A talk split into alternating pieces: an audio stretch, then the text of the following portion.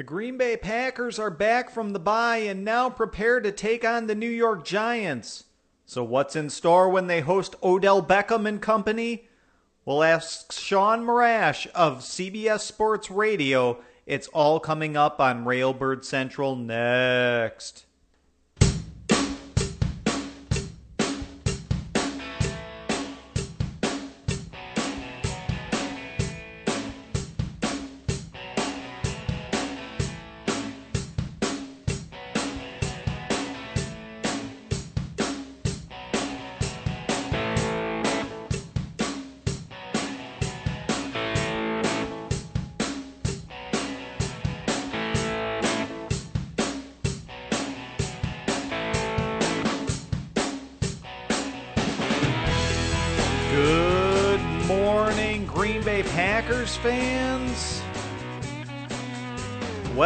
To Railbird Central at Cheesehead TV. I'm your host, Brian Carriveau. We're talking some Packers football this morning. We're getting ready for a game against the New York Giants. I've got road construction going out right outside my window today. I hope you can't hear it on the podcast. I know I can. But regardless, I'll turn down the volume during our interview for me so you can hear our guest loud and clear. And uh, to do that, uh, to preview the game against the New York Giants, we've got somebody coming to you from New York directly, a producer with CBS Sports Radio, Sean Morash. Uh, I, it's a pre-recorded interview, so I'll cue it up right now. Enjoy uh, this Packers preview. Right now on Railbird Central, we're joined by Sean Morash, a producer for CBS Sports Radio in New York. Sean, how are you doing? Brian, what's going on, man? Uh, not not doing nearly as well as you guys in Green Bay must be doing after a big uh, win two weeks ago and a nice bye week with no stress. it's nice to have a week off, and uh, uh, I'm sure the uh, Giants are a little stressed after losing on Monday Night Football, and I that leads me right into my first question here. You know, the Packers and the Giants have had a common opponent, losing to the Vikings. What went wrong for the Giants on Monday night? Can I answer everything? No, I mean they. Uh, let's be honest. The Vikings defense is phenomenal. They they have a top five defense for sure, uh, right up there with Denver, maybe the best defense in the league.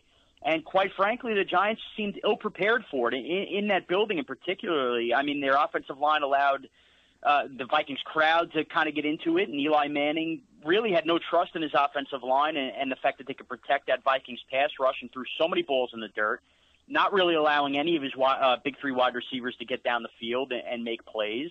And uh, the Giants, quite frankly, played scared last night, and, and I think uh, a lot of their warts with injuries on defense uh, in the secondary showed up and they allowed a, a fifth corner and Trevin Wade, who had to start the game, really get torched by by no name Viking receivers, not even Stefon Diggs. And and yet the Giants still found themselves within seven points in that fourth quarter before uh, you know a garbage time touchdown for the Vikings. But yeah, a little bit of everything, and it just the, the Giants were just outclassed in every way possible on Monday night. Hey, at, at, this point, is it in the Green Bay Packers' best interest to provoke Odell Beckham? I think uh, I think they would have to be right because that that's kind of become the MO, MO for Odell Beckham. And, you know, I, I love the guy. I think he plays with a lot of heart and a lot of passion, but sometimes too much heart and passion, oddly enough, can work against you. And, and let's be honest, you saw last night, or, or Monday night, I should say, the Vikings – well, you know, a little late hit on Beckham out of bounds, doesn't get called, but Beckham gets right up, barks, and the refs are looking at Beckham to do stuff like that, and they have no problem flagging him, giving the 15 yards, and right away Beckham's head gets in the sand. I think if they could find a way to, to double team him and shut him down early and not let Eli get any passes to him in the first quarter like they saw versus the Vikings, and then when he does get the ball, really just getting his head right away, that's that's the way to stop Odell Beckham Jr. because he, he has no control over his emotions right now. All right. Do do you see any advantages or disadvantages in that not only do the Giants have a short turnaround coming off Monday Night Football, but the Packers are coming off, we talked about, they're coming off a bye week. They get 14 days in between games. Yeah, you know what? I, I tend to think that the advantage coming off a bye week can somewhat be overrated, and, and you can and you can point right away to 2011 when these two teams met in the divisional round of the playoffs the Packers came off a bye. The Giants came off while winning a game at that time versus the Falcons. And the Giants completely shoved Green Bay around in their house and won the game. Now, on the flip side of that, the Giants were coming off feeling good about themselves off a win. When the Giants are coming off a short week on the road with now so much controversy swirling in New York around uh, Ben McAdoo's ability to handle Odell Beckham or Eli Manning kind of saying that Beckham's brought stuff on himself, I think the Giants uh, either have to a look at this as a positive that they're playing in six days and they can get the bad taste out of their mouth, or it could be a negative where this thing is just starting to spiral out of control and the Packers are sitting there licking their chops because they have you know they're getting healthy and, and they, didn't sit there and get banged up on Sunday. So I think there's a little bit of uh, of both, but I really wouldn't point one way or another because who really knows in this week to week league what team is going to show up. Yeah, it's the any given Sunday league. Um, ben McAdoo, uh, new Giants coach, obviously somebody the Packers know very intimately. Uh, he made a name for himself in Green Bay. What do you think of the job he's doing with the Giants offense thus far? Well, I think Eli Manning's stats the last two years when Ben McAdoo showed up as the offensive coordinator have gone, you know, really through the roof. His completion percentages is up everything about it is up. That being said, this year in particular, with Ben McAdoo becoming the head coach and still retaining the play calling duties, I think he's kind of backfiring on the Giants, so to speak, because their play calling doesn't seem like it was the first two years, where it was kind of get up to Beckham, go let him make plays. And now this year, when they have Sterling Shepard and Victor Cruz, who they haven't had in past years with Beckham, I, mean, they for the first three weeks, I think the trio of receivers had the most combined yardage of any trio in the National Football League. And it almost feels like Ben McAdoo has so many toys in the chest, so to speak, now that he's getting away from what worked. And I think the offense that he's leading is kind of suffering. Now, if I was Ben McAdoo, what I would do is your offensive system's in place. You have Mike Sullivan as the offensive coordinator. Be more of a head coach now and be hands on with other aspects and give the play calling up to Mike Sullivan and I think the offense can improve from that just from having McAdoo's approach, but not necessarily his hands on play calling as he's focused on other duties. I think the play calling right now is suffering where it really didn't suffer the last two years. Uh, how difficult, you know, if we take a big picture look at it here, how, how difficult will it be for Ben McAdoo to fill the shoes of Tom Coughlin, who, you know, was a Super Bowl winning coach in New York? Well, anytime you fill the shoes of what's going to be a Hall of Fame coach or a Hall of Fame player or anything like that in sports, of course it's always difficult, and there are some signs of that. However, I don't think it's probably nearly as difficult internally in New York as it probably appears to the rest of the country because Tom Coughlin, for as great as he was, legendary, you could argue he's the greatest Giants coach, maybe even better than Bill Parcells. There was a lot of uh, bad taste in every Giant fan in the media's mouth with Coughlin by the end, where it just seemed like – he had lost control of everything. And as far as Ben McAdoo now taking over, I think fans kind of were embracing it, and I think the media was embracing it, just the, the change of culture and everything like that. And I think another thing that helps is that Ben McAdoo was here. He coached under Tom Coughlin. So as far as the players go, they were comfortable with McAdoo. They knew McAdoo. So it wasn't like some, you know, Johnny come lately was coming out of nowhere to take over their coach's shoes it was a guy who was already in the locker room. So I think from fans, media, and even the players' sake, it's probably not nearly as difficult as it probably could have perceived to have been. We're talking to Sean Morash of CBS Sports Radio here at Railbird Central on a Wednesday morning. Uh, Sean, uh, another name Packers fans know quite well is Marshall Newhouse, although they don't quite Whoa. have fond memories of this player. How would you say he's doing in New York? he uh, Marshall Newhouse has probably been public enemy number one with New York fans. Now he was signed by the Giants to be more or less their swing tackle and and depth and all of that. But last year, uh, when he was brought in and to kind of be a reserve, Will Beatty got hurt in the offseason program. He ended up missing the entire season, forcing the Giants to take first round pick Ereck Flowers and make up their left tackle, which meant Marshall Newhouse was next up at right tackle. This year, they were so set in stone at keeping Flowers at left tackle despite his, his struggles that any left tackle who wanted to be a left tackle, I mean, you go down the list, Russell Okung, Ryan Clady, uh, Donald Penn, and they had brought in and spoke to several of these free agents. None of them appeared to be willing to switch to right tackle to have Flowers play left tackle. So therefore, mm-hmm. the Giants were kind of stuck with Marshall Newhouse at right tackle. And I think Giants general manager Jerry Reese overplayed his cards and really tried to spin it and sell it to everybody that, ah, Newhouse will be fine, Newhouse will be fine. In the preseason, especially, the Giants – fans and media alike scrutinized the Giants' offense. They couldn't get an offensive touchdown going behind Eli Manning because the offensive line was getting destroyed, mainly the right side behind Marshall Newhouse, who was a turnstile. Now, Marshall Newhouse was part of the two wins with the Giants the first two weeks. He got beat up on some plays pretty badly, but he got hurt. He's been in a boot. It looks like he probably won't be good to go for this Packer game. And to be frank, they have a, uh, a young right tackle by the name of Bobby Hart, who they drafted in the second round two years ago, who has kind of stepped up his game and really filled in admirably. I wouldn't say necessarily great, but Newhouse, I think, is on the verge of never becoming a Giant starting right tackle again because, let's face it, the guy stinks. The guy is what he is. He's an average extra offensive lineman. He should have never been a starting right tackle to begin with. And all those bad memories you guys probably have in Green Bay, well, the Giants are living them, and the Giant fans are living them. And it's it's great and refreshing to see a young tackle like Bobby Hart hopefully steal his job away from Newhouse because the longer Marshall Newhouse plays if he comes back, the less of a chance we have of Eli Manning's consecutive game streak, you know, staying alive because that's how much of a liability he is. Packers fans were looking forward to going up against him finally, but anyway. Yeah, uh, I, I, wouldn't bank on that. It might be Bobby Hart. yeah.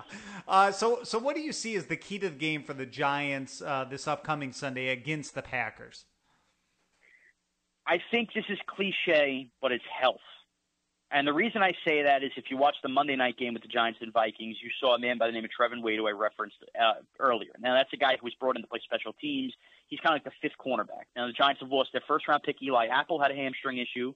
Uh, Dominique Rodgers Cromartie, big money corner they have, who's been excellent for them, had a tight groin. Neither played on Monday night, and, and basically the Giants were exposed. Janoris Jenkins pretty good on the other side. He'll probably cover Jordy Nelson most of this game.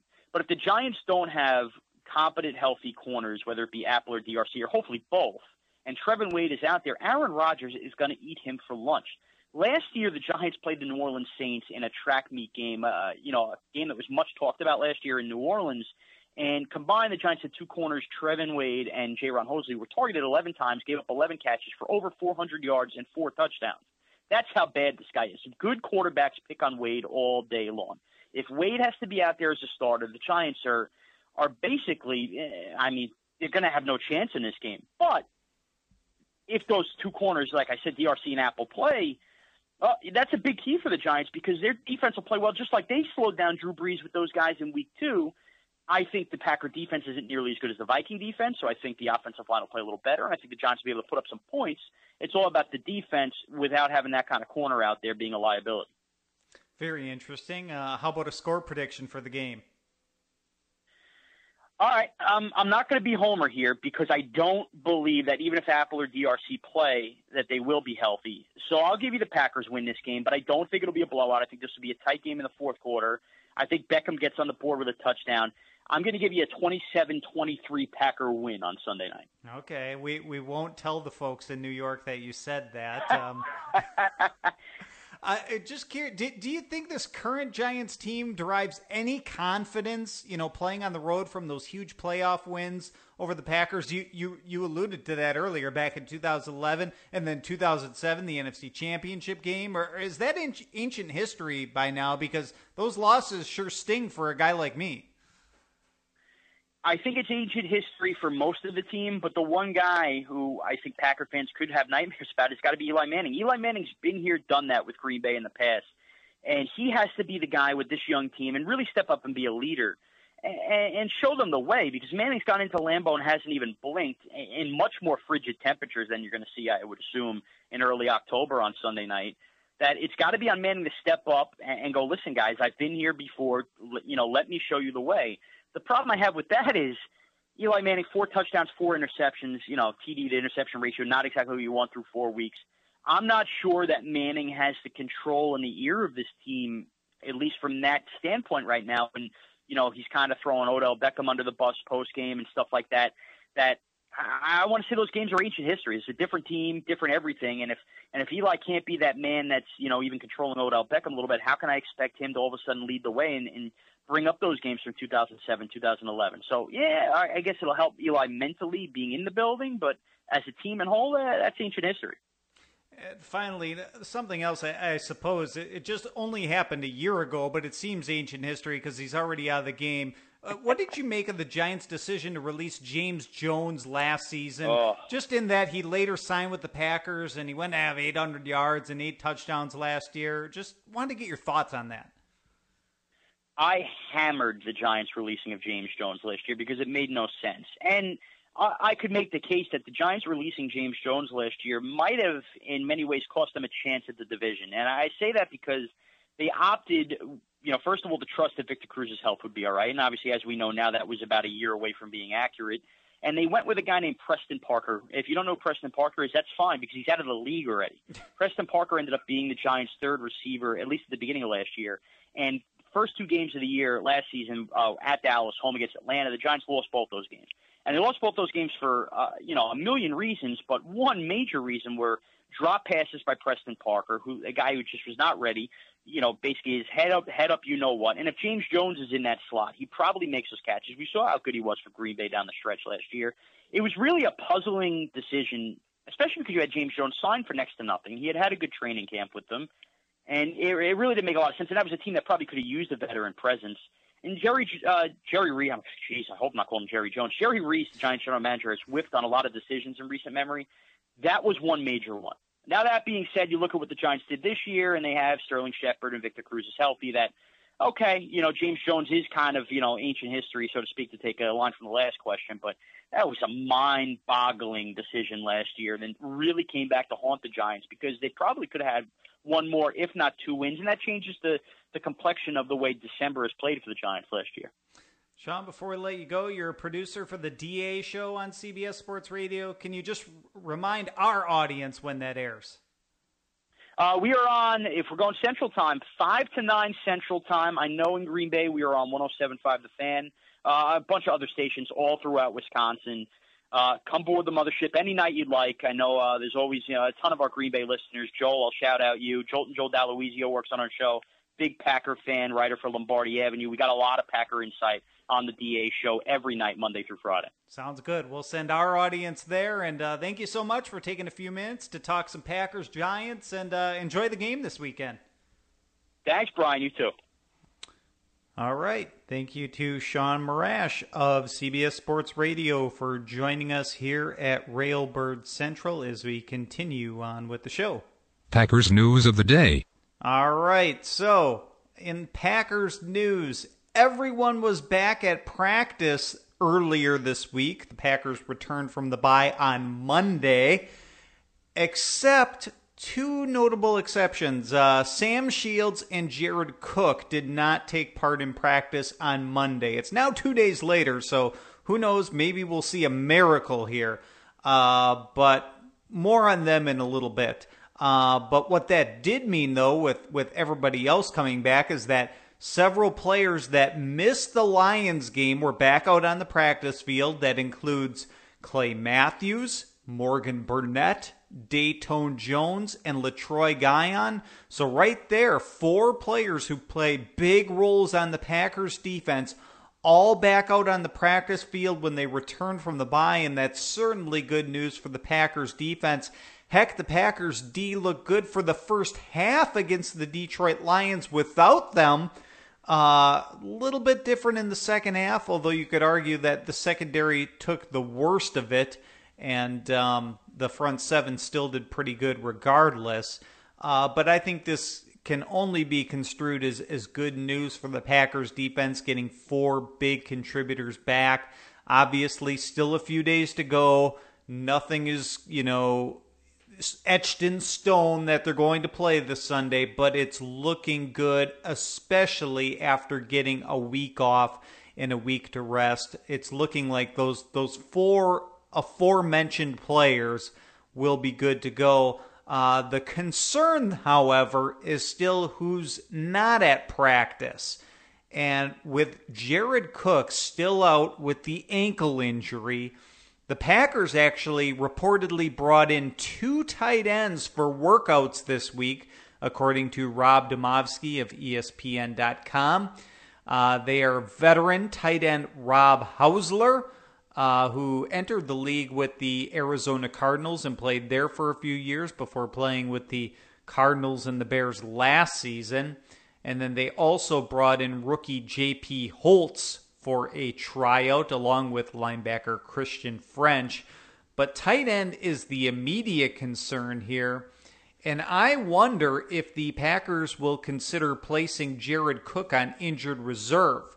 Uh, it's it's really tough to say at this point. They've had kind of the week off to sit here and evaluate, and I suppose they don't have to make any decision on Cook until you know, before the game if they don't want to. Um, but you know, for for the time being, the Packers only have two healthy tight ends on the roster, and those are Richard Rodgers and Justin Perillo. Now there there was also a report from TMZ that Kellen Winslow is still holding out hope of signing with the Packers and this might jog your memory. You might remember the Packers actually worked Winslow out back in August, uh, although that's as far as it went. Um, and, even though this report is coming from TMZ, remember that they were the ones who reported Eddie Lacy's workouts with Tony Horton of P90X. So even though TMZ might be annoying, they're not necessarily wrong. So take that news about Kellen Winslow for what you will. Um, you know, you could look at it one way and, and say, well, if the Packers really wanted to get Kellen Winslow in here, maybe getting him in during the bye week would have been, you know, the perfect time to get him, you know, start learning the offense for a week or two while while everybody else is gone. Uh, but on the on the other hand, you can look at it like, well, they're still trying to decide what to do with Jared Cook. They don't know if he'll place him on injured reserve or not.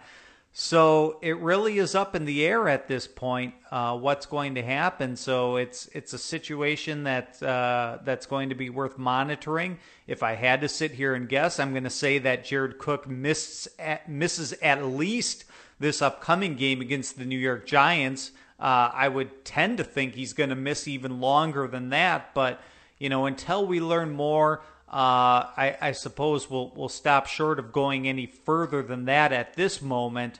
Uh, but yeah, so uh, Jared Cook, the the biggest concern, not back at practice yet, despite a week off. But in other news, so from from the bad news there uh, with Jared Cook to the good news.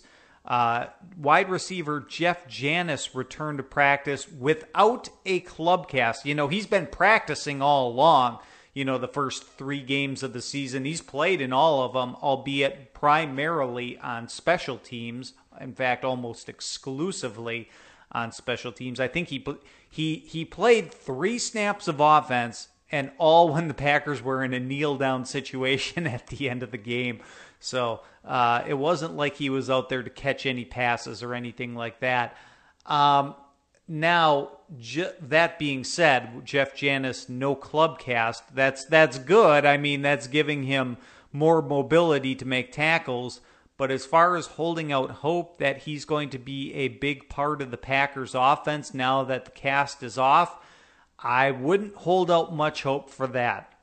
I I think that you know maybe they'll get him involved in a spot here and there, maybe a handful of snaps a game, you know, but I would not you know anticipate him playing a great deal because you know through the first these first 3 games the Packers have been going heavy on Jordy Nelson, Randall Cobb and Davante Adams and everybody else, even though the other guys have been healthy, you know, we're talking about Jared Abbrederis, uh, Trevor Davis, and Ty Montgomery, they've only played a handful of snaps and they've been healthy. They aren't wearing a club cast. So I don't see much change in that all of a sudden getting Jeff Janis involved. Maybe he'll get a play here and there. But, you know, I, I just, you know, he'll continue to be a, the special teams demon, and hopefully he'll be even better now that the cast is off and he can make tackles sure handedly. Uh, but no, I mean, I wouldn't expect a reprise of uh, what happened in the playoffs against the Arizona Cardinals. I, I just don't think that's going to happen right away. Maybe by the end of the season, something changes and his, his role gets bigger by the end of the year but we're a long way from that right now. Uh, as the Packers, I think, are just going to try to keep doing what they're doing. They're having a moderate amount of success with Jordy Nelson, Randall Cobb, and Davante Adams. And then if they can just kind of figure out the next guy in, uh, I think they'll be all right. Uh, but I think they're going to kind of continue to go down that road for right now. Uh, the Green Bay Packers also filled their one practice squad spot this past week with rookie fullback Joe Kerridge And if that name sounds familiar, you you may remember, and you got to go back a few months for this. But Carriage was actually one of the Packers' 30 pre-draft visits. This, according to Bob McGinn of PackersNews.com. Uh, I suppose at the time it was with the Milwaukee Journal Sentinel. Uh, when it was actually published, you know, like we're talking back during the month of May here. Um, but you remember, you know, during the, the during in the run up to the NFL draft, the Packers can actually fly these guys out to their facility at Lambeau Field, up to 30 of them, no more than that. Kerridge was actually among them, and he was a college roommate of linebacker Jake Ryan back at Michigan. So I don't know if they got some inside information from from Jake Ryan. Uh, I doubt it. Uh, but who knows? Um, but just kind of interesting that there there was a connection to Kerridge in the past. He actually was in training camp with the Washington Redskins, and I suppose it makes you wonder a little bit about the status of Aaron Ripkowski, who got injured in the last Lions game, but he was apparently back at practice this past week. So um, maybe the Packers just looking for depth here in case anything happens to Ripkowski, but I don't think they're looking to bring Kerridge up to the active roster anytime soon. But he's on the practice squad for the time being, and who knows, maybe he's a special team standout as well. Uh, but the roster is full for for now. Both the 53 man roster and the practice squad, it's totally full. So if the Packers are making any sort of changes, whether they want to sign a tight end or do anything else, they're going to have to make a move to do so. And and maybe that's coming in the future. Maybe some changes are coming because you know one more week and Mike Pennel uh, will be back uh, with the Packers. Um, so so the Packers going to have to do something then if they want to put him on the active roster. Uh, so we'll we'll see what happens there. Um, but uh, if that's the end of the football related news or the on field news, there was just kind of interesting here, and I'm not going to spend long on this, but one brief piece of off field news here, uh, according to PackersNews.com. Um, the the Packers will be hosting a Spartan race uh, on June 24th of next year, so 20, 2017. And this kind of goes back to their concerted efforts to make Lambeau Field a year round destination and bring in people from outside the area. Um, you know, the Spartan race is one of those obstacle course type of races where they're, you know, climbing walls and running through mud and things like that. And the thousands of people participate and basically it'll be taking place in and around Lambeau Field although they've they've said it will not take place on the grass of Lambeau Field so you don't have to worry about anything uh, touching the field or anything like that but they might they will use like the the the con the, the stands like the stairs so the contestants may have to run up and down the stairs of Lambeau Field um, they might use the concourse and they will use the parking lot. So things will be set out up there. But it really, you know, it's it's it's the purpose for doing so is bringing thousands of people to to Green Bay to Lambeau Field to eat here, to drink here, to spend money here at the pro shop and things like that. You know, that's really the ultimate goal. Although I'm certain, you know, they love you know, hosting an athletic race and things like that too. Uh, but you know, the the big picture in mind here is that they're trying to make a little money off of it as well. So there you go. There's there's the off-field news in terms of the Green Bay Packers. Um, but next up, the day ahead. All right, here on Wednesday, the Green Bay Packers will release their first injury report since the bye later Wednesday afternoon after practice. And, you know, I, I don't expect many surprises here because we've already heard the guys who have come back to practice Matthews, Burnett, Guion, and Jones. I don't see any reason why they wouldn't be continuing to practice. Uh, the the only ones you know that that you know are really concerning here is Sam Shields and Jared Cook, who weren't practicing earlier this week. Uh, we'll see their status. You can hope for a miracle, but I wouldn't anticipate one. Uh, but we'll see what guys are maybe, uh, you know, in that full practice category, full go, and maybe those who are limited participation. So we'll learn a little bit more on Wednesday afternoon. Uh, earlier than that, head coach Mike McCarthy hosts his uh, Wednesday press conference at 10:45 a.m. Central Time. That'll be streamed live at Packers.com, and this takes part bef- takes place before practice. So he's probably not going to have a huge update on injuries until, you know, probably going to have to wait for that injury report after practice to get a better idea of who's doing what. But Mike McCarthy will, you know, kind of preview the Giants game and talk about, you know, where they're at after the bye and things like that and their preparations. So there's that available to you if you are interested. And um, that's going to do it for today's episode of Railbird Central. In fact, this is it for a week, folks. I am on vacation until next Wednesday. And it is kind of weird. I've been planning for six months a vacation to, of all places, South Carolina. And right now, it is up in the air uh, with Hurricane Matthew out in the Caribbean right now and heading towards the United States. Um, I don't know what's going to happen. Whether perhaps this this vacation is going to happen or not. Um, I've been hoping for a a change in the path of the hurricane that hopefully it goes out to sea instead of hitting landfall.